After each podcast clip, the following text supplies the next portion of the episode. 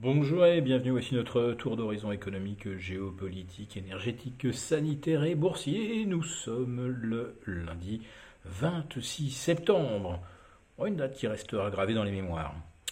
Alors pour comprendre comment tourne la planète finance, bah, c'est sur la bourse au quotidien et nulle part ailleurs, et l'épisode du jour s'intitulera Mais que s'est-il passé à 2h55 du matin?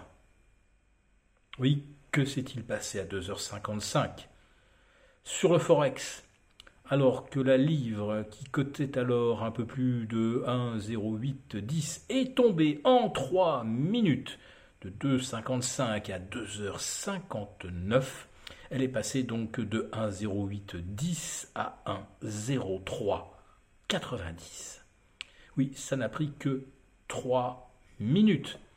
Et euh, nous ne connaissons pas euh, la nouvelle, le catalyseur de ce mouvement de change, qui est le plus violent sur une devise de réserve dont nous ayons la mémoire depuis que eh bien, la Banque centrale suisse avait décidé de désarrimer le franc suisse de l'euro. Il y avait ce fameux euh, PEG, je ne sais plus si c'était euh, autour de 1,04 et d'un seul coup, euh, le franc suisse s'était envolé de 6 ou 7% avant de revenir euh, aux alentours de 3 ou 4% de euh, variation sur la journée.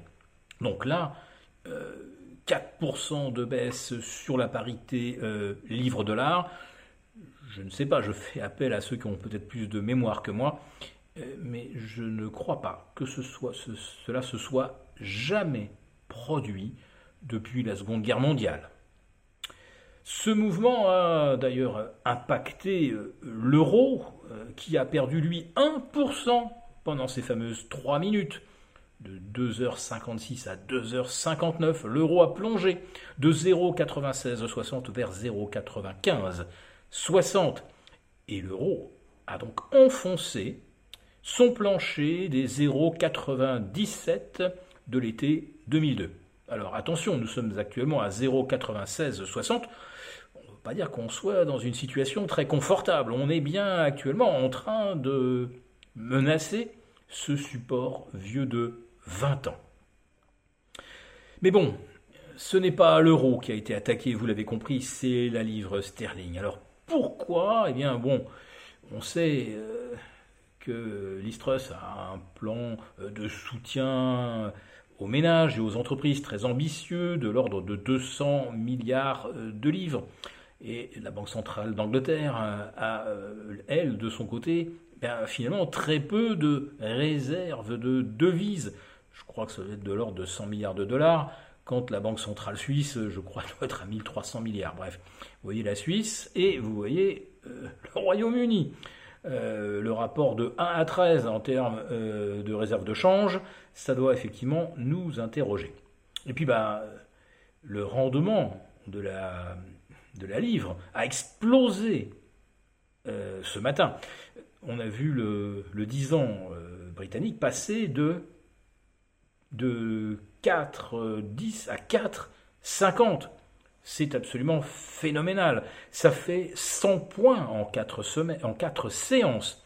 Ça fait plus 200 points en l'espace de 5 semaines. C'est un véritable crack obligataire qui est en train de se dérouler sous nos yeux euh, outre-Manche. Oui, on en revient effectivement à ces sanctions contre la Russie qui finalement reviennent comme un boomerang sur l'économie britannique qui est à court d'énergie et avec des prix qui ont littéralement explosé et ruiné ménages et entreprises. Bon, l'autre événement, c'est l'élection qu'on peut qualifier de triomphale de Giorgia Meloni euh, en Italie. Alors, cette leader d'une formation très à droite, pourquoi pas, on peut le dire euh, extrême droite, est immédiatement rebaptisée par tous les médias, et AFP le premier, baptisé Parti post-fasciste. Alors, euh, je vous assure que les Italiens n'ont pas acheté euh, cette étiquette post-fasciste. Non, ce qu'ils ont apprécié, c'est que Madame Meloni est la seule euh, femme politique en Italie à s'être opposée à la vaccination obligatoire avec un sérum expérimental, elle a combattu les masques, elle s'est opposée au licenciement des gens qui refusaient justement les injections, ce que M. Draghi, lui, euh, a orchestré à grande échelle.